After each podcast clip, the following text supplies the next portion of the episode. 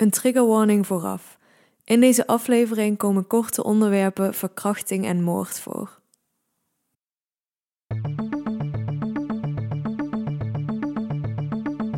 En als je dan terugkijkt naar wat solidariteit um, maakt, eh, de collectiviteit, de rela relationaliteit, de uh, bruggen bouwen en het binden met mensen die hetzelfde zijn, dan zien we dat ook gebeuren binnen neonazistische groeperingen.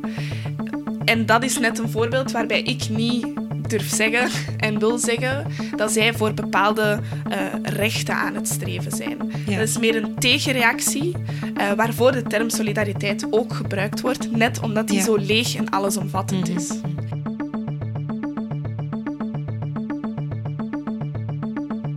En we zingen, we brengen een performance, we kaarten eigenlijk verkrachting, seksueel misbruik en femicide aan. En voor mij is dat een goed voorbeeld van activisme als publieke pedagogie. Een pedagogie die heel tastbaar en lichamelijk is.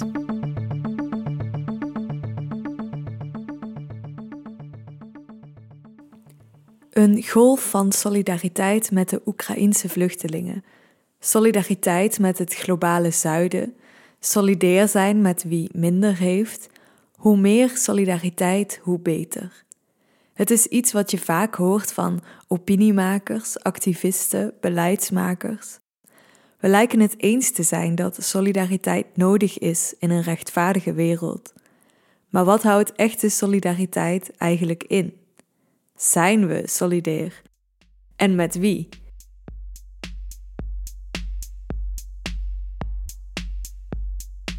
Is solidariteit altijd iets goeds? Of zijn er ook valkuilen? Wat staat het in de weg? En hoe kunnen we de solidariteit tussen mensen vergroten? Kunnen we het meten? Wat kunnen we leren van praktijken in andere landen en gemeenschappen? Welke rol speelt onderwijs in het vergroten van solidaire gevoelens? En tenslotte, kun je activisme zien als een oefening in solidariteit? Marta bespreekt het met Julia Allegre Muslim en Zinaida Sluis in de podcaststudio van onze vrienden van Troebel in Antwerpen. Je luistert naar Kluwen.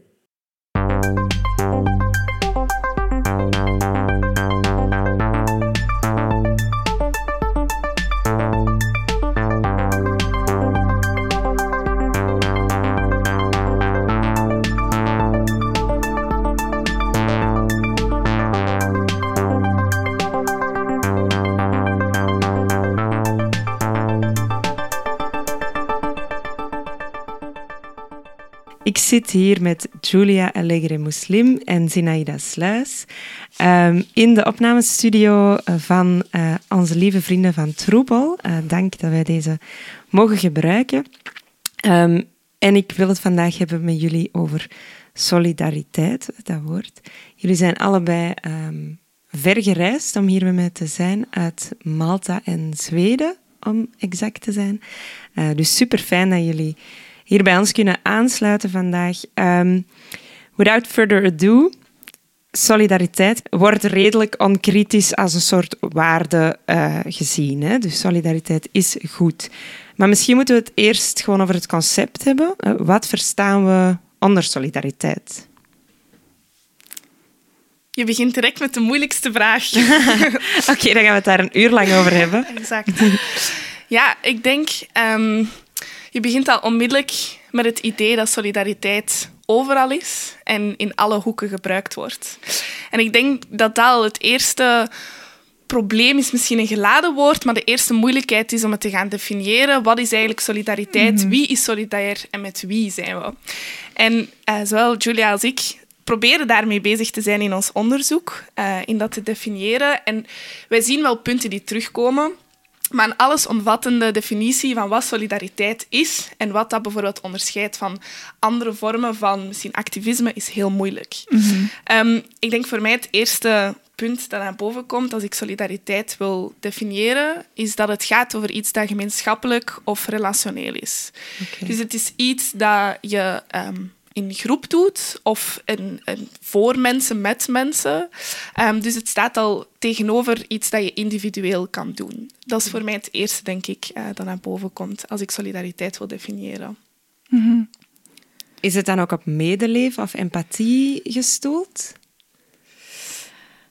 Ik denk als we nadenken over soort van de basis waarop solidariteit zich kan inten, um, hebben Zinaida en ik twee verschillende vormen van basissen um, doorgedacht. De eerste is um, wat we kunnen noemen uh, bridging of overbruggen. Dus dat is solidair zijn met mensen waar je misschien niet per se een, een identitair aspect mee deelt. Um, het tweede is bonding of uh, hechting of verbinding. Dus bijvoorbeeld um, solidariteit delen op basis van het feit dat jij queer bent en de andere persoon queer en dat collectief queer is. En op basis van die gedeelde identiteit is er, is er een bepaalde vorm van solidariteit. Um, maar bijvoorbeeld een andere vorm kan ook zijn dat uh, het collectief antiracistisch is. En dat het werk dat jullie doen antiracistisch is. En op basis van dat, op basis van dat aspect is er solidariteit. Nu, om te zeggen dat dat empathie is, dat, dat weet ik niet goed. Um... Ja, misschien moeten we naar, uh, naar een casus gaan om het, uh, om het allemaal handen en voeten te geven. Um, solidariteit is, is recent vooral of vaak gebruikt in de context van solidair, solidair zijn met uh, vluchtelingen, met mensen die dus hun eigen huis of land moesten achterlaten. Um, en wat daar meteen als laag bij kwam, en dan is jouw onderscheid misschien ook nuttig, is uh, de vraag met wie zijn we solidair? En dan zag je bijvoorbeeld dat we solidairder leken te zijn met Oekraïners dan met bijvoorbeeld Syrische vluchtelingen. Mhm. Is dat iets wat jullie ook hebben opgemerkt en hoe zouden jullie dat dan misschien duiden? Ja, ik, ik denk voor mij het eerste dat dat er ook uithaalt, is dat soort exclusiviteit altijd lijkt samen te hangen met solidariteit en solidair zijn met. Er is een bepaalde doelgroep die wordt uitgekozen, um, of dat dan nu bij je eigen gemeenschap is of zelfs met iemand anders. Uh, er is een bepaalde um, ja, groep die gedemarkeerd wordt en daar vallen mensen buiten. Een concept dat ik zelf heel um, hoe zeg je dat, interessant of duiding geven mm. vind als we het hebben over ehm, mensen op de vlucht en solidair zijn met mensen op de vlucht, is het concept van verdienstelijkheid of deservingness in het Engels. Waarbij dat dus inderdaad onderscheid gaat gemaakt worden op basis van mensen hun nationaliteit, op basis van hun uh, religie, op basis van hun gender, met wie dat we meer solidair gaan zijn en wie dat er meer hulp verdient of wie dat er solidariteit verdient. En dat zien we inderdaad nu terug met Oekraïne, um, waarbij dat er gesproken wordt door landen als Hongarije en Polen over ja, dit zijn nu de echte vluchtelingen, letterlijk met die termen. Uh, en nu moeten we helpen, want zij verdienen de hulp binnen Europa. Maar we mogen ook niet vergeten dat we dat ook in 2015 zagen. Waarbij dat bijvoorbeeld net Syrische vluchtelingen als meer verdienstelijk werden gezien dan vluchtelingen uit bijvoorbeeld Eritrea. Of uh, vrouwen met kinderen worden meer verdienstelijk gezien als alleenstaande mannen, omdat er dan een bepaald discours van gevaar rond komt te staan. Dus die verdienstelijkheid komt daar denk ik heel vaak bij kijken. Mm En om aan te vullen is dat ook de casus van de solidariteit met Oekraïnse vluchtelingen ook um, ja, kanten van, van witte suprematie vertonen. In de zin van, zoals Sina net zei, dat um, solidariteit ook vaak exclusief is, zien we dat uh, er aan de Oekraïnse grens sprake is van anti-zwart racisme, anti-Aziatisch racisme, islamofobie. Um, maar niet alleen aan de Oekraïnse grens, maar ook in België als we Oekraïnse vluchtelingen ont onthalen. En een, een sprekend voorbeeld is ook dat uh, Tom van Grieken van de partij Vlaams Belang, wat een extreemrechtse partij in België is, um, letterlijk heeft gezegd dat we onze grenzen en harten openstellen voor een moedig Oekraïns volk. En meer zelfs, uh, terug quote, we moeten solidair zijn met ons Europees zustervolk, mm Oekraïne. Dus dat zegt ook veel over hoe dat solidariteit soms gebruikt wordt voor Europees etnocentrisme, uh, racisme, islamofobie en witte superioriteit. En ook wat, wat Zina net aanhaalt over deservingness of verdienstelijkheid, heeft ook te maken met dankbaarheid. Dus de, vluchtelingen die dan in België aankomen, um, of dat ze Syrisch, of dat ze uit Eritrea komen, of dat ze uit Oekraïne komen, moeten een bepaalde vorm van dankbaarheid tonen. En dat zag je ook heel veel uit de getuigenissen in het nieuws. Werden er eigenlijk alleen maar Oekraïnse vluchtelingen aan het woord gelaten die heel veel dankbaarheid mm. uiten. Dus hier heb je een beetje de moeilijkheden en de complexiteiten en het racisme dat samenkomt als we het hebben over solidariteit en zeker institutionele solidariteit. Want ik denk waar Tom van Grieken het over heeft en waar we het over hebben als we spreken over onthalen en opvang van vluchtelingen, is institutionele solidariteit. Solidariteit die eigenlijk door de overheid wordt bewerkstelligd. Daar wil ik zo meteen op terugkomen, maar eerst... Ehm, dat is een andere vraag die ik jullie sowieso wilde stellen over solidariteit. Dat is ehm, iets wat ik me ook wel kan bedenken in de context van solidariteit naar het globale zuiden bijvoorbeeld. Ehm, het gevaar dat daar een soort um, paternalisme in schuilt, of uh, dat solidariteit eigenlijk altijd uitgaat van degene die solidair is, zit eigenlijk in een superieure positie. Is dat iets gevaarlijks uh, aan solidariteit?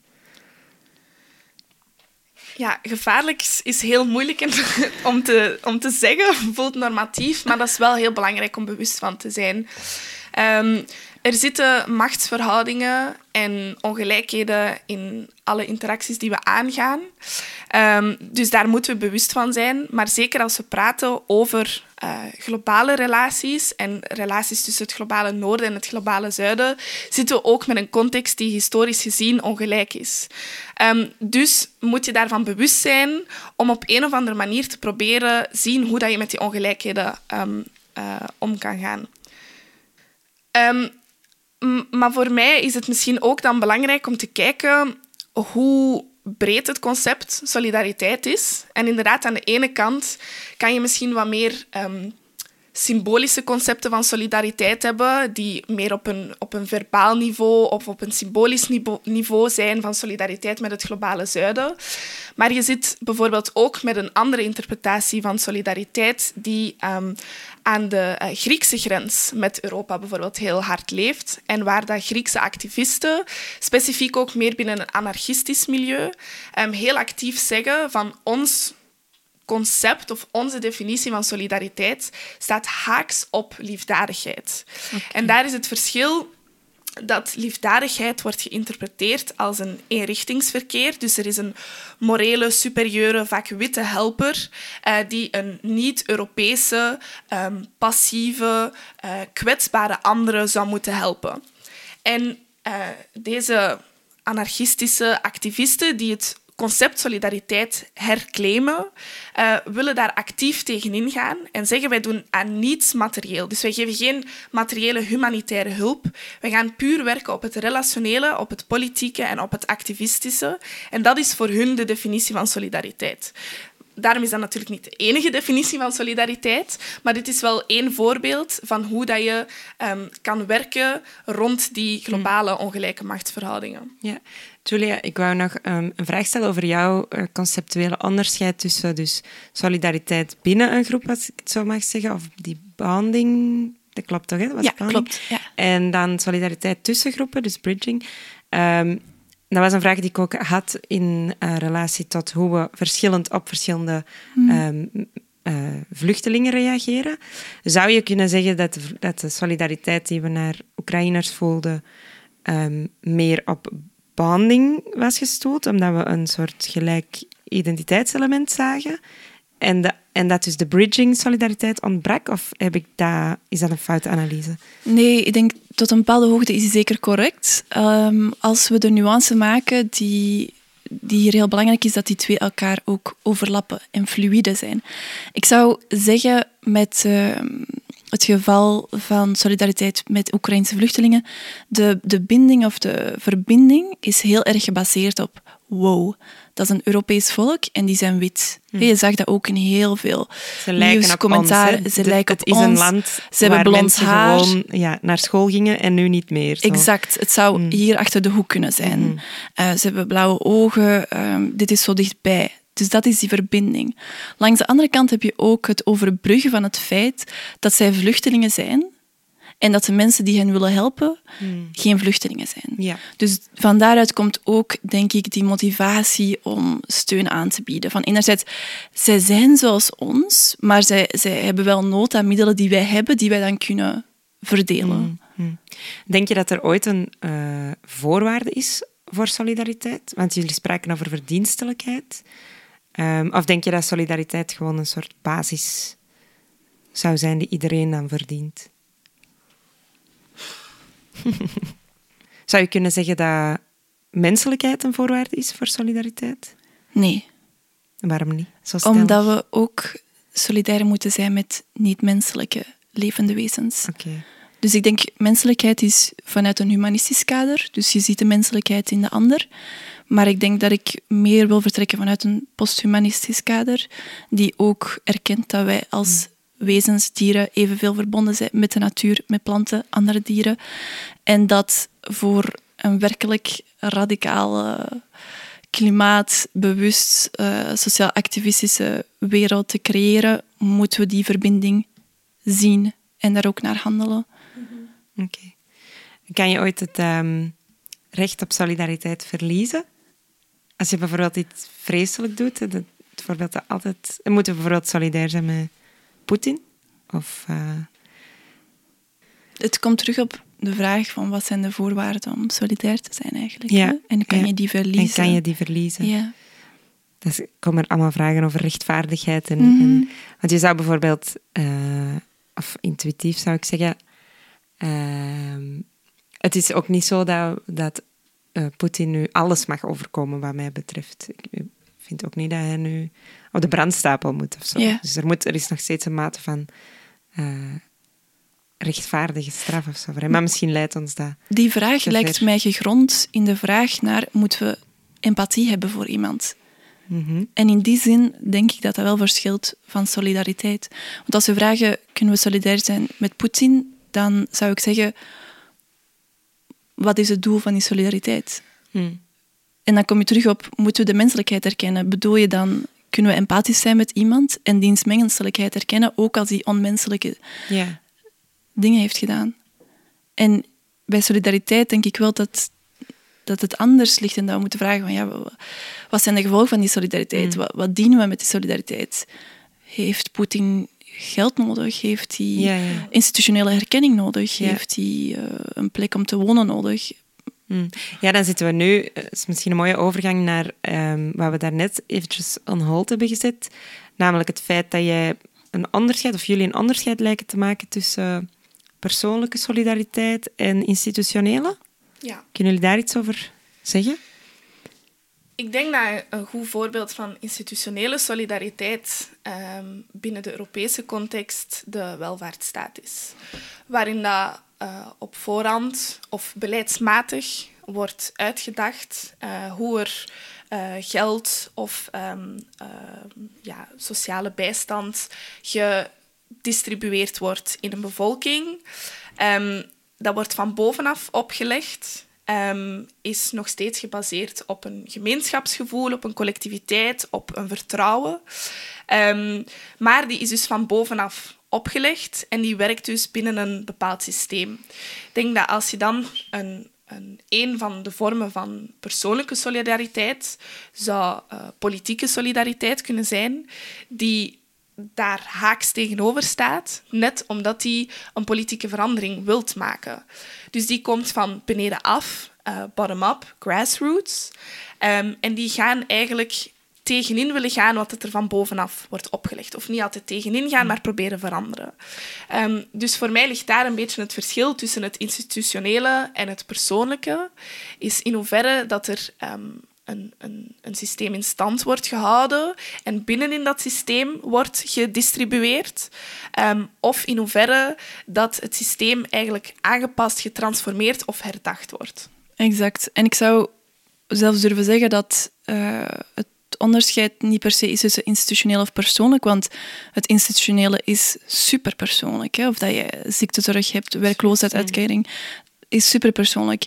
Maar het onderscheid maken tussen het institutionele en het activistische, en zoals Sina mooi zei, is het institutionele eerder een vorm van mensen op te nemen in bestaande orde, in Mhm. het bestaande machtsorde. En dat activistische er eerder in ligt om die machtsorde in vraag te stellen en die Mhm. grenzen van solidariteit open te breken. En daarom denk ik ook niet dat we ehm, die solidariteit die van beneden afkomt, onmiddellijk moeten romantiseren dat dat altijd tot verandering leidt en dat dat altijd activistisch is. Binnen elke solidariteit zijn er heel veel vertakkingen en heel veel vormen. En sommige van die vormen van solidariteit die van bovenaf komen, kunnen nog steeds heel erg reproducerend zijn en kunnen nog steeds werken rond mensen binnen in het systeem te halen. Ehm, maar het gaat er meer ook van waar dat die komt. Zou je daar misschien een voorbeeld van kunnen geven? Van hoe dat, dus je zei de welvaartsstaat, maar misschien een, een voorbeeld van... De nuance tussen de institutionele en Ja, activistische solidariteit. Zou je een voorbeeld kunnen geven waarvan je dan zegt van dat is institutioneel solidariteit en dat is ehm, dan die... Wat, wat is dan de naam voor de andere? Activistische. Activistische solidariteit. Voor mij. Ja, oké. Oké, nee, nee. Het is jullie podcast, dus eh, we gaan even Welkom. jullie... eh, welkom bij de Julia en Zinaida show. Elke donderdagavond. Het is maandag, by the way. True. Ehm, ja, ik, ik kan wel misschien een voorbeeld geven vanuit eh, het onderwerp waar ik het meeste mee werk. eh, dus rond migratie en mensen op de vlucht. Ehm, ik denk institutionele solidariteit. ehm, kan ik denken aan opvangfaciliteiten of creatieve activiteiten, taallessen die worden gegeven aan eh, vluchtelingen. Ehm, dus mensen die, ehm, of mensen die in de asielprocedure zitten. Eh, dus mensen die eh, conform zijn aan de asielprocedure en de nationale regeltjes of de Europese regeltjes die daarbij horen. Die dan dus op een manier verdienstelijk zijn in het, binnen het kader. En hier is verdienstelijkheid aan de asielprocedure meedoen. Ja. Of, ehm, ja, of conform zijn aan de voldoende, regels. voldoende leed in thuisland hebben of zo, zulke Exact. En eh, hier is die er- verdienstelijkheid zelf juridisch vastgelegd. Ja. Omdat er is vastgelegd welke landen er gevaarlijke zones zijn en welke landen dat niet zijn.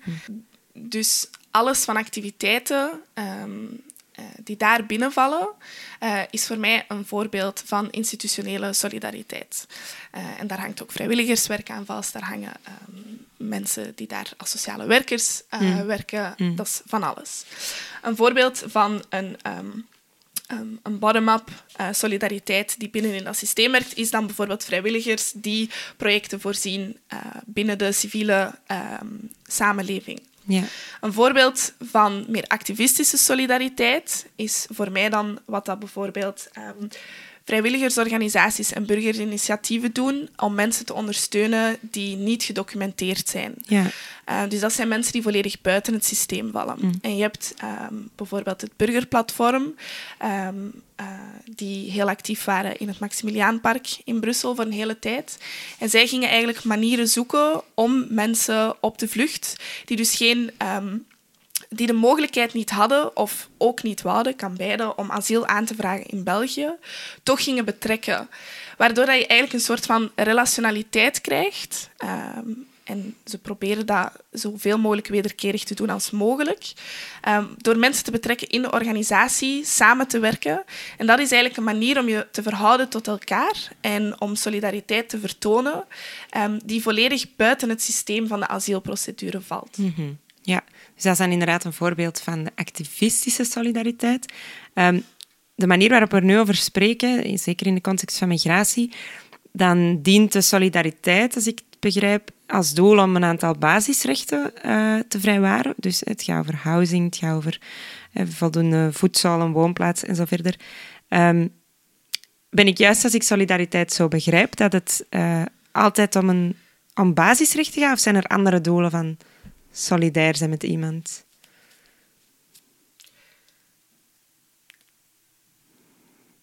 Krie, krie. Ik, ik zou ja, durven zeggen dat het niet enkel daarover gaat. Oké. net omdat solidariteit zo'n breed concept is. En uh, Julia heeft het daarnet ook al aangehaald dat Tom van Grieken en Vlaams Belang het woord solidariteit ook gebruiken. Um, en je ziet bijvoorbeeld het, de term ook opduiken bij neonazistische bewegingen.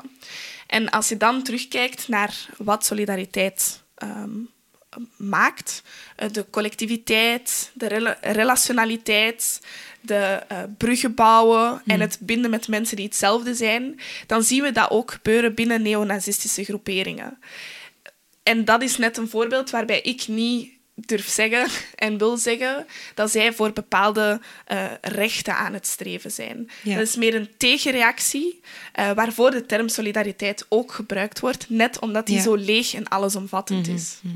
Maar het lijkt er wel op dat solidariteit enkel gebruikt wordt als er iemand of naar iemand of een groep mensen toe die zich in een benarde situatie bevinden. Hè? Of kan het ook zijn dat die zich perfect in een oké-situatie bevinden en dat er toch solidariteit is? Nee, dat denk ik wel. Voor, voor mij speelt er wel altijd een bepaald facet of een bepaald onderdeel van onrechtvaardigheid. Iemand voelt zichzelf onrechtvaardig behandeld of hmm. voelt dat er iemand anders onrechtvaardig wordt behandeld en er is een bepaald gat of een bepaalde leegte die gevuld moet worden. Het ding is wie zich zo voelt of wie voelt waar dat, dat gat of die leegte ergens ligt, is heel open en kan door heel veel mensen hmm. ingevuld worden. Hmm. Maar voor mij start die wel altijd van een bepaald gevoel van onrechtvaardigheid. Dus zou je dan ook kunnen zeggen dat, dat solidariteit een middel is in een niet-ideale wereld en dat we daar uiteindelijk eigenlijk helemaal geen nood meer aan zouden moeten hebben? In een, een utopie? Ik denk het wel. In de zin van solidariteit en zeker institutionele solidariteit als herverdeling en als heel, heel belangrijk aspect van de Europese welvaartsstaat bestaat omdat er voortdurend ongelijkheid, armoede en discriminatie wordt geproduceerd. Mhm. Dus in de ideale utopische maatschappij zou die herverdeling, die correctie na het onrecht niet nodig moeten zijn, mhm. om, omdat je niks moet remediëren. Dus ik, ja. Ja. Oké, ehm, ik denk dat we alle concepten relatief helder hebben, in zoverre dat dat kan. Ehm, we zitten halverwege de podcast. Ehm, en nu hebben we de concepten al helder, dus goed gedaan. laat ons nu de, de brug maken naar uh, een thema dat jullie allebei ook veel mee bezig zijn en wat ook al wel gevallen is. En dat is activisme. Dus kort voor de luisteraar misschien een schets. Jullie zijn allebei um, werkzaam in hetzelfde project, een Europees project uh, aan verschillende Europese universiteiten over solidariteit in diversiteit. Um, misschien moet ik beginnen met de vraag: wat heeft solidariteit met diversiteit te maken? Dus wat heeft solidariteit met diversiteit te maken? Diversiteit wordt, denk ik, vaak begrepen als Ehm, de verschillen die er bestaan tussen cultuur, cultureel-etnische groepen. En ik denk dat het in de laatste decennia in Europa heel hard is ontwikkeld als het idee dat toenemende diversiteit en zelfs superdiversiteit zorgt voor quote-unquote samenlevingsproblemen. Mhm. Dat verschil ervoor zorgt dat er meer overbrugd moet worden. De clash der culturen. Exactly, mhm. exactly. Um, daarom is er vanuit Europa, maar ook vanuit uh, de civiele maatschappij heel wat impuls om solidariteit of dat overbruggen te creëren in samenlevingen die een toenemende mate aan diversiteit of superdiversiteit vertonen. En het is interessant om dan terug te komen op het aspect van dat overbruggen. Want het feit dat je dat ziet als solidariteit en solidariteit ziet als een overbruggen, wil al zeggen dat je vertrekt vanuit een positie van verschil. Mhm. En het is, geen, het is niet echt binding, het is eerder wij zijn verschillend. Hoe geraken we toch? Hoe kunnen we alsnog samenleven? En ik denk zelfs om daarop toe te voegen, je start niet enkel vanaf een positie van verschil, maar meer concreet voor mij nog, het verschil wordt als een probleem aangezien. Ehm, en het is een probleem dat moet aangepakt worden. Hmm. Eh, wat een heel concreet startpunt is, eh, denk ik, om diversiteit te zien. Hmm. En hoe zou het dan beter kunnen? Is de nadruk op solidariteit dan verkeerd? Of is het de verkeerde solidariteit? Ik ga een voorbeeld geven. Ik weet niet of dat direct ehm, jouw Nee, vraag maar, beantwoordt. maar. Maar bijvoorbeeld, ehm, als je denkt aan het uh, in Antwerpen, in België, zie je heel erg dat islamofobie en racisme verpakt wordt als cultureel verschil. Als louter een vorm van religiekritiek.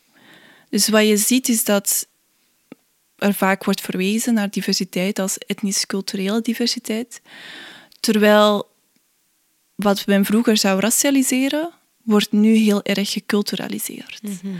okay. Om zo, ik denk, um, te... Wacht, hoe moet ik dat zeggen? Om zo te doen alsof de kritiek die je uit louter een culturele kritiek is. Dus er is inderdaad een botsing van, tussen beschavingen, de westerse beschaving met, let's say, de islamitische beschaving. En als je daar kritiek op hebt, is dat louter culturele kritiek mm -hmm. of religiekritiek. En spreken we veel minder over bijvoorbeeld islamofobie of racisme. En ik denk om het dan te hebben over solidariteit in diversiteit kan verwarrend zijn. Mm. Um, maar ik ga het hierbij laten, omdat ik even niet goed weet nee. uh, die laatste vraag te beantwoorden. Maar wel een nee, goede vraag. Dat is prima.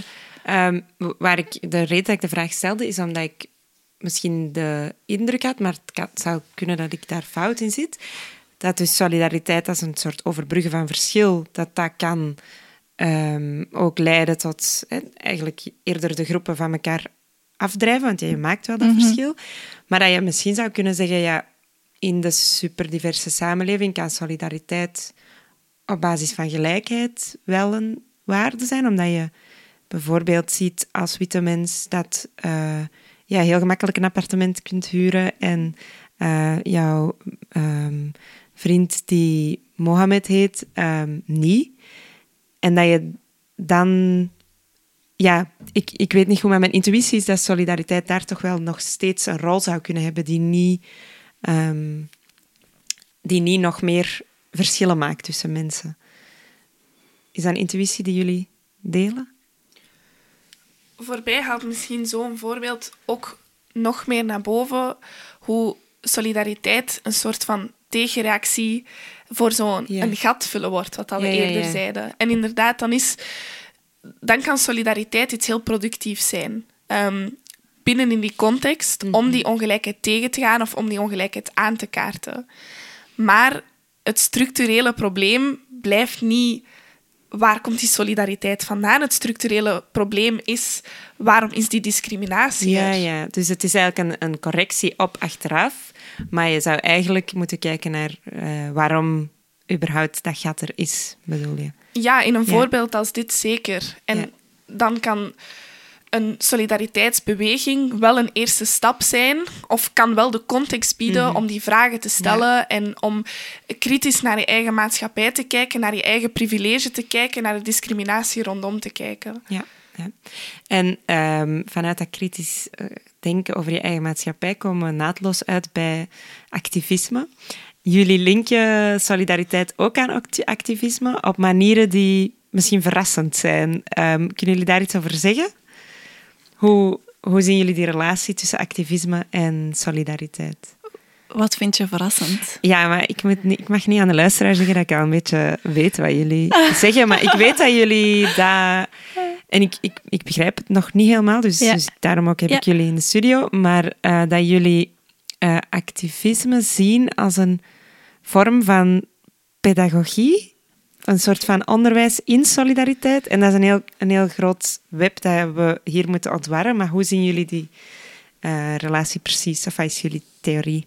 Hoeveel minuutjes hebben we? We zitten aan eh, nog tien minuten, een dikke tien minuten. Vijftien minuten. Oké. Ik denk dat we misschien dan moeten beginnen bij welke vorm van pedagogie Ja. dat we ex- exact eh, van beginnen. En dat is publieke pedagogie. Ehm, en publieke pedagogie is niet zomaar onderwijs of educatie zoals we die kennen, uh, zoals die gebeurt binnen een Mhm. traditioneel schoolgebouw of binnen universiteitslokalen. Ehm, publieke pedagogie, eh, of dat is toch zeker eh, de context waar ik van start, maar Julia mag me altijd eh, onderbreken als ze wilt, is net om een alternatief te binden, bieden aan het traditionele onderwijssysteem dat een bepaald curriculum heeft, dat op voorhand wordt vastgelegd en wordt opgelegd en waar bepaalde doelstellingen te halen zijn op het einde van een traject van zoveel tijd. En mag ik een tussenvraag stellen? Tuurlijk. Is zo'n pedagogie, publieke pedagogie, altijd bewust? Of is bijvoorbeeld ook de, de televisieshows waarnaar we kijken, ehm, de reclame aan het buskotje, is dat allemaal ook deel daarvan? Ja, Ja, publieke pedagogie Ja. in zijn radicale eh, interpretatie, leren kan overal gebeuren. Oké. en ik denk om daar even op in te springen, jij bedoelt, is dat bewust voor de kijker? Waarschijnlijk niet altijd. Ja, maar misschien ook niet bewust voor de maker. Ik kan me voorstellen dat niet iedereen die eh, programma's maakt, denkt dat, dat je daarmee als doel onderwijs hebt. Ik denk het wel. Ja? Oké. Ik denk misschien niet in de concrete, exacte woorden die wij gebruiken, maar als je een tv-show, een tv-show, een tv-show maakt waarin alleen witte mensen spreken, die voortdurend bijvoorbeeld racistische mopjes maken of queerfobische mopjes maken, Mhm. in een bepaalde manier onderwijs jij jouw publiek Ja. In wat het betekent om vandaag te leven. ja. En je normaliseert racisme en homofobie. En dat is educatief.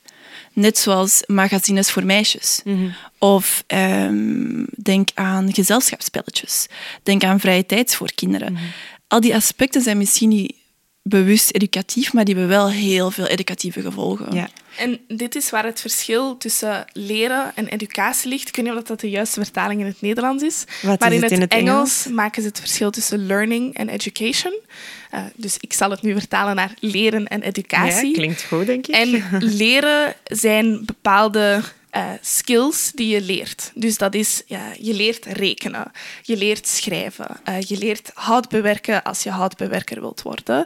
Die zijn heel erg gericht op uiteindelijke participatie in de arbeidsmarkt. Educatie heeft een ander startpunt, omdat het, eh, de uitkomst daarvan is dat het gaat over hoe je je verhoudt tot de wereld.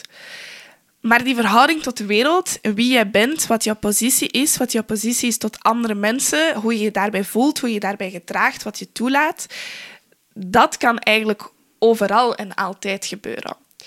En om het terug te brengen misschien naar onze project, want wij werken wel niet rond eh, publieke pedagogie die in een bushokje werkt of zo, ehm, of die- dat in een bushokje plaatsvindt, is ehm, dat er nog steeds wel een bepaalde context is waarin die publieke pedagogie gebeurt, als in binnen eh, activistische groeperingen of binnenin solidariteitsinitiatieven.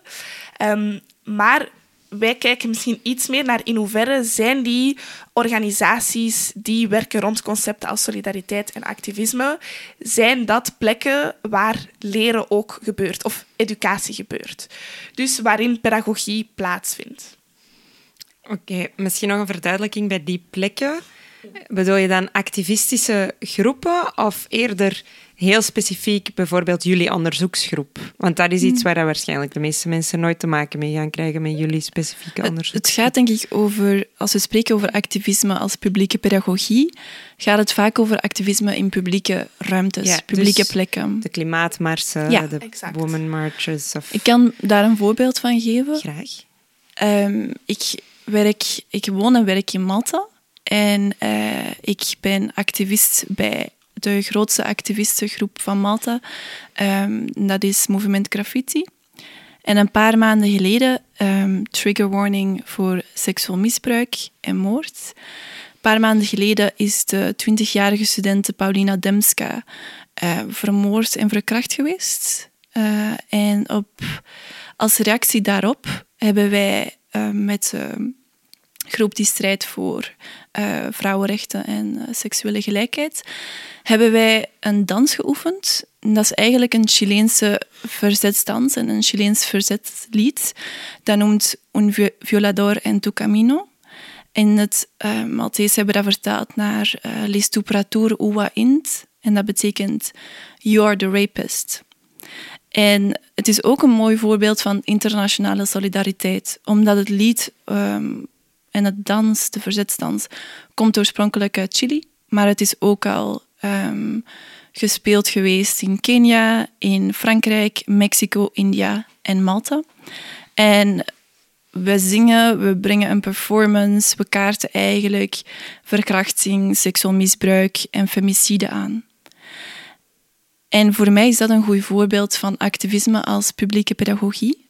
Een pedagogie die heel tastbaar en lichamelijk is. Hmm.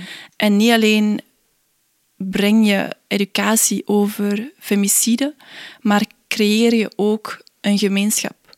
En breng je ehm, awareness, breng je... bewustwording of breng sensibilisering. Je, exact. Breng je bewustwording over thema's die veel te weinig hmm. in het nieuws komen. Hmm. Moet uh, activisme om publieke pedagogie te zijn dan ook publiek zijn? Ik bedoel, ik kan me ook voorstellen dat er activisme under the radar gebeurt, de kleine sabotages of uh, weet ik veel, of iets binnen een parlement op tafel leggen. Um, is de mate van, van pedagogiek dan minder? Ik denk van niet.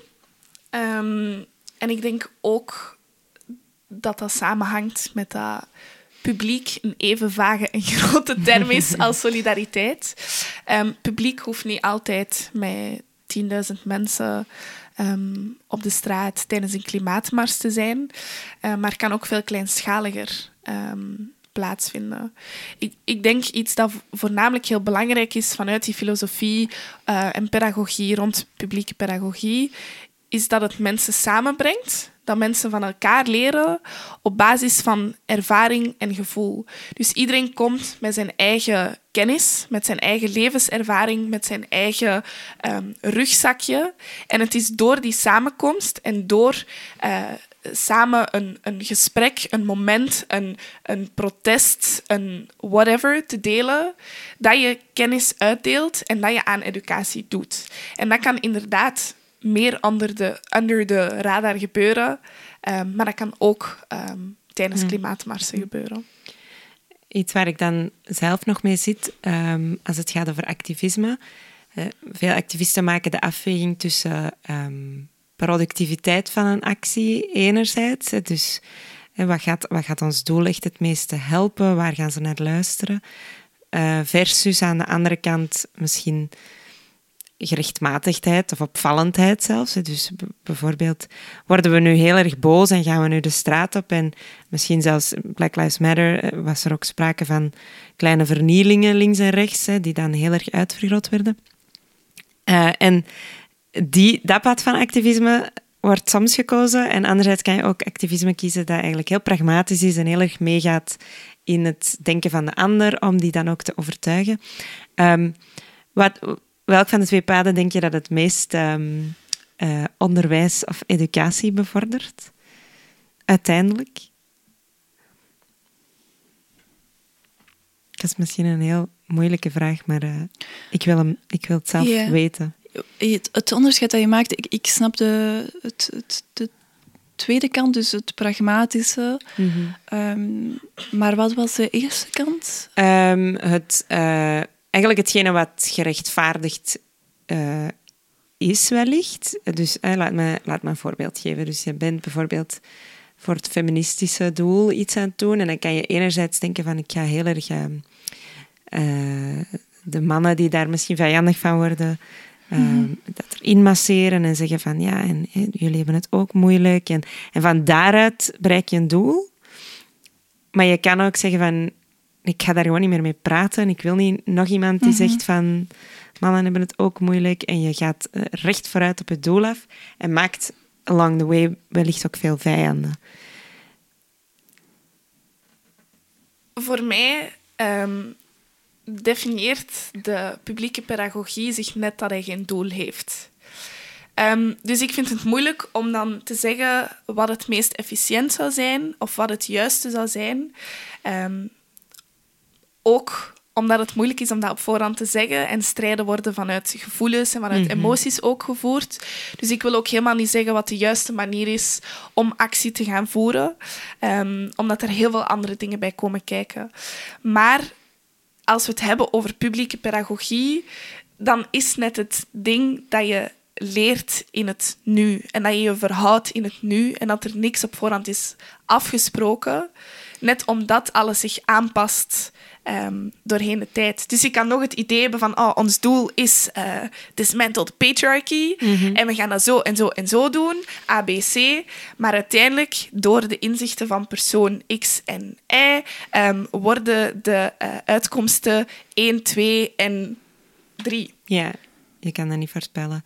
Ehm, een laatste vraag van mijn kant. Eh, jullie zitten enerzijds in het, in het onderwijs in de nauwe zin. Hè. Jullie zijn eh, werkzaam aan, aan, aan universiteiten, maar jullie zijn ook activisten en op die manier zitten jullie dus ook in de publieke pedagogie of educatie. Hoe zien jullie die twee maskers of kanten van jullie zelf samengaan of zit daar een contradictie tussen? Daar zit een oncomfortabele spanning tussen. Ja. eh to say the least. Ehm, omdat we, ik denk, het, het eh, onderzoek dat we doen komt heel erg voort vanuit ons eigen activistisch engagement. Maar we zijn ons ook heel erg bewust van het instituut waarmee we werken. En dat is de universiteit. En de universiteit is een historisch, koloniaal, racistisch, uh, misogynistisch instituut.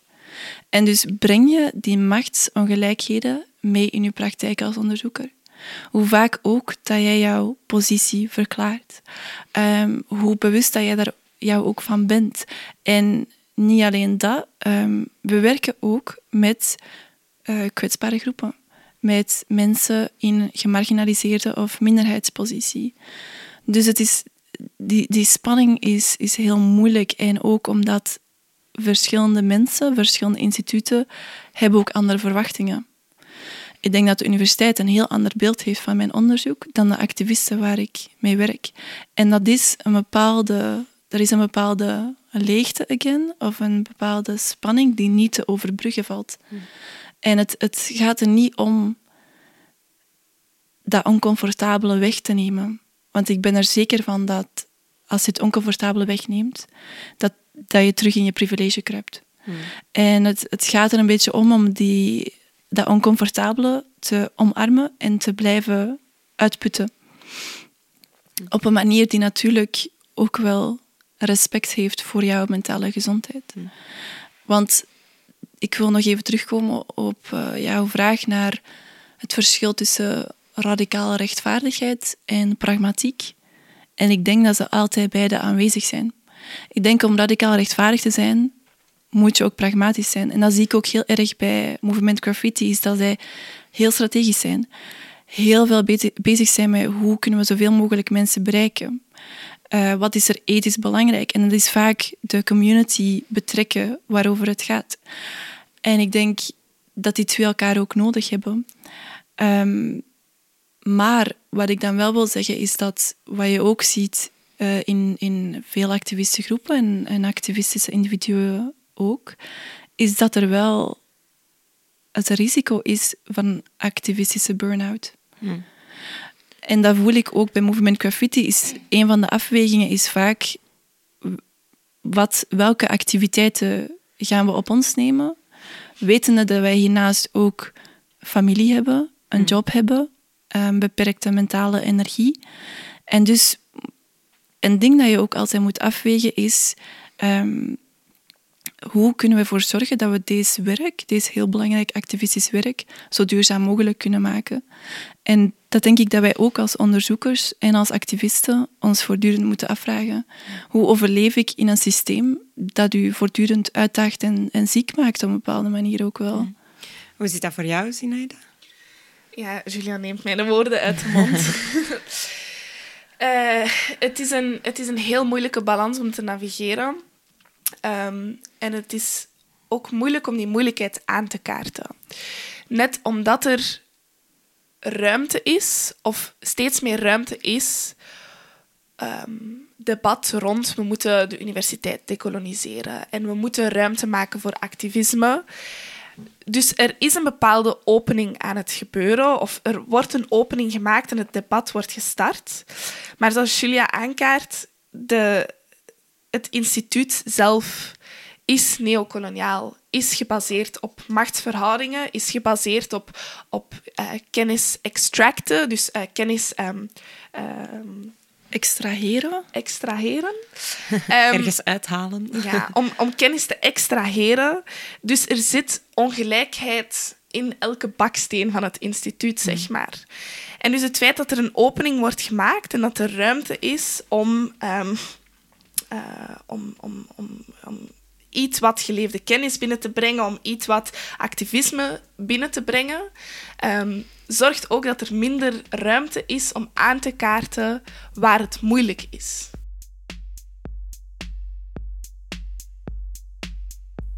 Je luisterde naar Kluwen. Bedankt aan Julia en Sinaida en aan Anne Lucassen voor het beeld. Volgende keer zijn we te gast bij de Lokhal in Tilburg om te praten over cancelcultuur. Dus tot in Tilburg, maar voor nu, houdoe!